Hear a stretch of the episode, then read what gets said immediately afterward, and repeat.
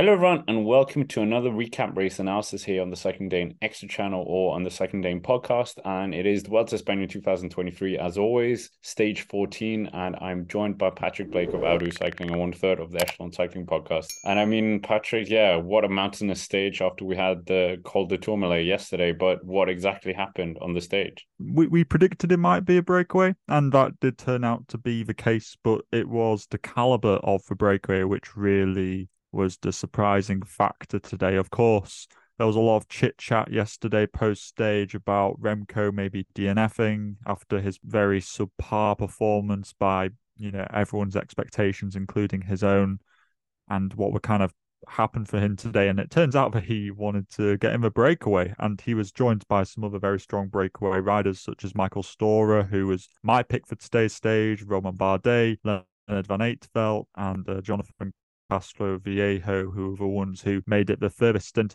Remco seemed on a bit of a mission to get the KOM classification points today. Maybe that's a bit of a, a, a goal of his now, or maybe it was just a a factor that he was so strong that he just picked up those points on the way to you know what whatever else happened in the stage. Yeah, Remco was going over top of these climbs. He was of course kind of fighting Michael Storer for that, who was trying to go for them yesterday in stage. Remco and Bardet managed to break away from the rest of uh, from the rest of the break on the second categorized climb of the day, which is another HC category climb. So lots of KOM classification points, and they went uh, two up from that point to pretty much the end of the stage because there's a bit of flapped after that as well. So it was very useful for them to sort of relay. Although Evenepoel was noticeably taking a lot of uh, kind of a lot of the wind on the front, he was spending kind of longer turns uh, pushing the wind out of the way. So people were speculating whether Bardet might be able to beat Evenepoel on this final climb. After all, Evenepoel will likely have expended more energy in today than Bardet. But on the final climb, there was a little bit of cat and mouse. We were wondering what was going to happen. And eventually, Evenepoel just set pace on the front. Bardet was sat in the wheel, speculating whether Bardet might come round, but eventually it came to a point where Evenepoel didn't even really attack. He just sort of maybe upped the pace by a per kilo, or 100 watts or something like that. And Bardet was off the wheel. It wasn't a scintillating attack. Evenepoel realized he had a bike length, two bike lengths, and then he doubled down on his effort and he rode away from Bardet in the last sort of three kilometers of the stage, last roughly two kilometers of the climb. And Remco Evenepoel takes the stage pretty convincingly and uh, a real sort of comeback from the disappointments of yesterday to see Remco, you know, not only take the stage, but he also moves into the KOM classification lead. So I think it was a a, a good redemption from Evenepoel today. But during the ride, uh, on, on, how to find a way to uh, to win, how to find a way to beat him.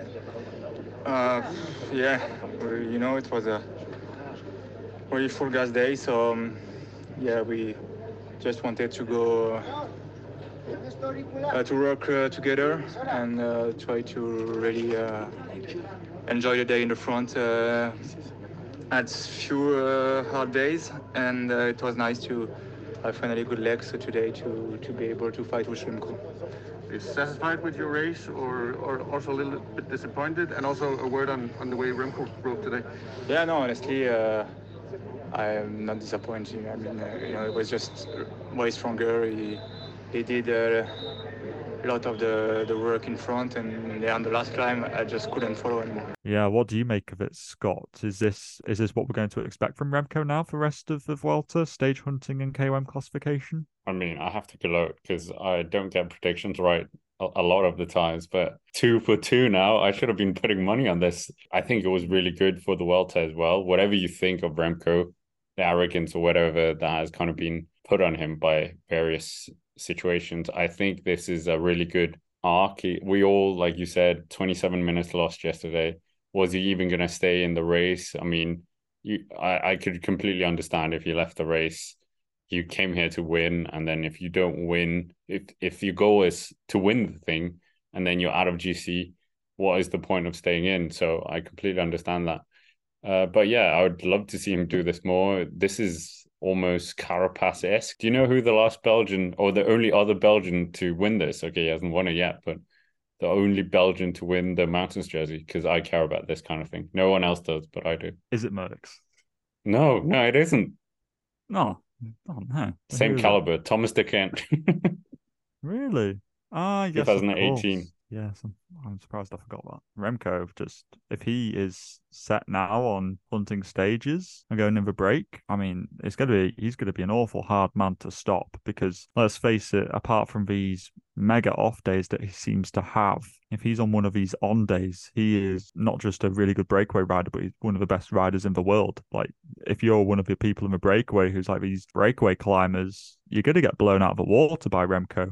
I guess the only thing that's going to hamper him is that he might end up getting a bit too close on GC again because at the end of the day, he did gain like eight minutes on GC. I'm not saying that Remco's going to come back into the GC fight by any means, but I don't know. Maybe we could talk about that. Do you reckon Remco is trying to is he trying to weave his way back in, or is it just that was just a byproduct of? Yeah, I, today. I think you're right, isn't it? Because uh, it's not like he's going to get that time again. He, the closer, as you said, now eight minutes out of that 27 minute taken back or however long it is he's got. And then the closer he gets, Joao Almeida, eight minutes down, 10th place. Yeah, it, it seems like a huge task, to be honest. And uh, even Remco Evenepoel, the next Eddie Merckx, I don't think he's to do it, to be honest. How far do you think he's to get in the top 10? Well, I think he could still finish inside the top 10, but of course, he is now 20 ish minutes down on GC. You know, if he does one of these sorts of breakaways again, I mean, this is, you know, this is a big margin of, of victory that the breakaway was allowed to be given. You know, probably the biggest of we've seen in quite a long time, actually. Uh, you don't regularly see the breakaway be given near 10 minutes. So I reckon this was a bit more of an off day. Maybe he gets one, maybe two more opportunities for something like this and maybe he sne- sneaks into about 12 to 10 minutes down, I reckon.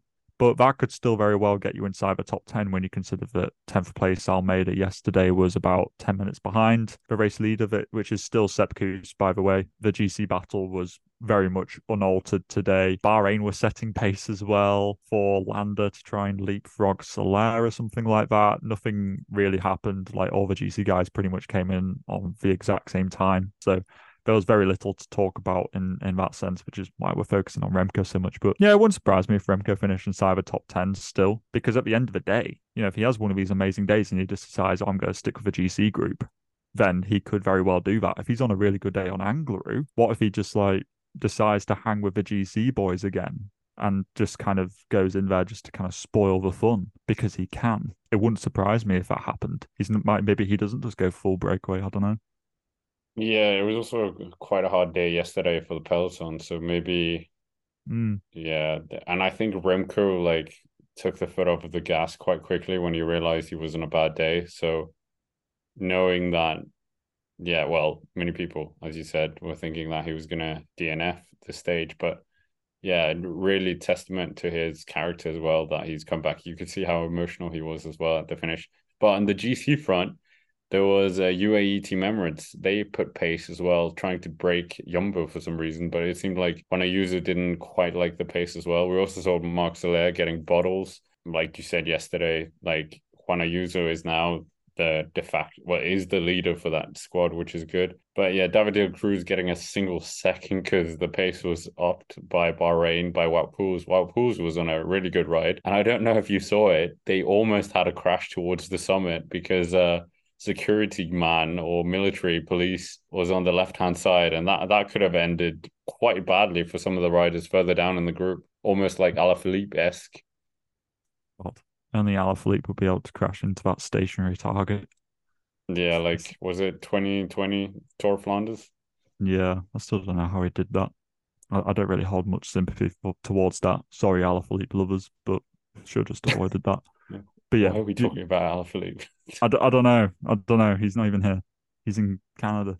Um, but yeah, but, but did a very good job of keeping people back today. It was a little bit of a, a slip that that person was in the way. You know, they were looking the wrong way, so they should have been paying a bit more attention. But yeah, what did you? Well, nothing really to tell in terms of the GC, like you said. But yeah, your pick, Michael Storer. That that polka dot jersey battle is turning out to be quite intriguing now. Remco Evenepoel leads now with 63 points, 39 points for Michael Storer, and Jonas Vingegaard, who's wearing it on the day, is dropping dropped down to third with 36 points. So I mean, the battle is open, and it could be Michael Storer and Remco Evenepoel all the way to the Madrid. I don't, I don't want to say it's in kind of it's in Remco's hands, but it feels like it sort of is because this Vuelta seems quite hard to get KOM points because I think it's a category one only gets you 15, something like that.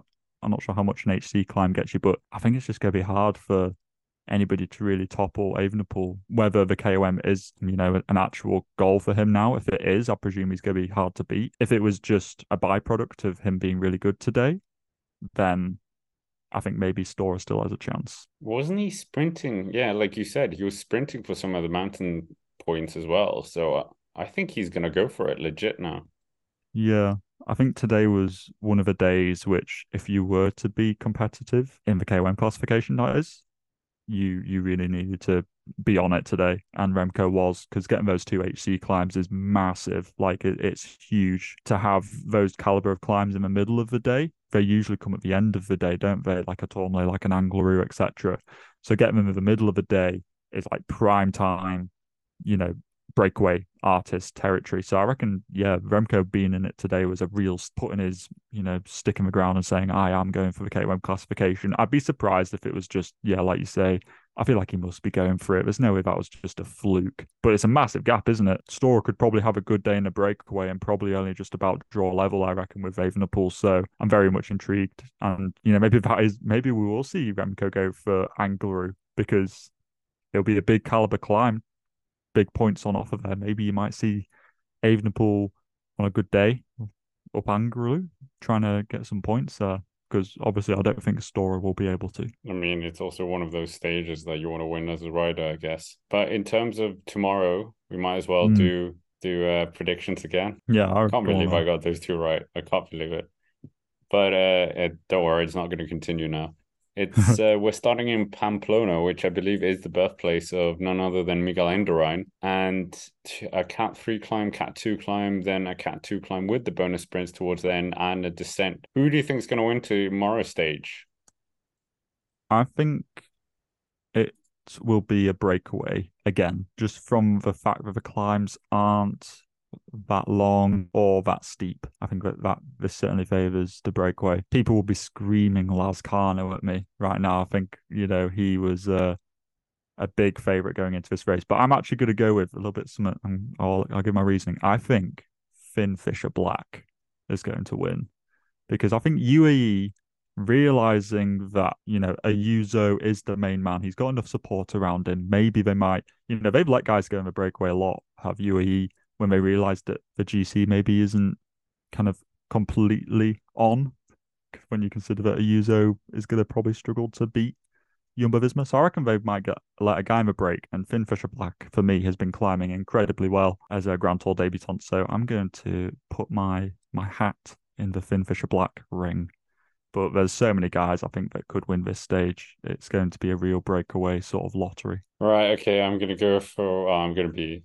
a nationalist as hell, uh, as usual. I'm going to go for Andreas Kron, friend of the channel. Hope he's going to win his second stage. Uh, he's been climbing quite well, already yeah. taking a stage win, but is that going to continue? And it was a similar kind of profile, the one he mm. won. So yeah, uh, yeah that's my Do take. Know? Do you think Rip? Uh, but just finishing on Remco Evenepoel, yeah. You think, let's say we're in Madrid, he's won three three stages, four stages, and the polka dot jersey. Is he going to be satisfied with that? That is quite a welter for anyone. Yeah, I, it's a hell of a welter to have, but I feel like Remco will have wanted to have really been competitive against the kind of might of Jumbo Visma. So I reckon no matter what now, I reckon Remco will be just a little bit disappointed by the fact that he had that bad day and wasn't able to you know, because at the end of the day, you know, he he probably wanted to come here to fight for the podium, and he's not able to do that anymore. So I reckon there'll be a slight bit of disappointment, but if he could get another, you know, another stage,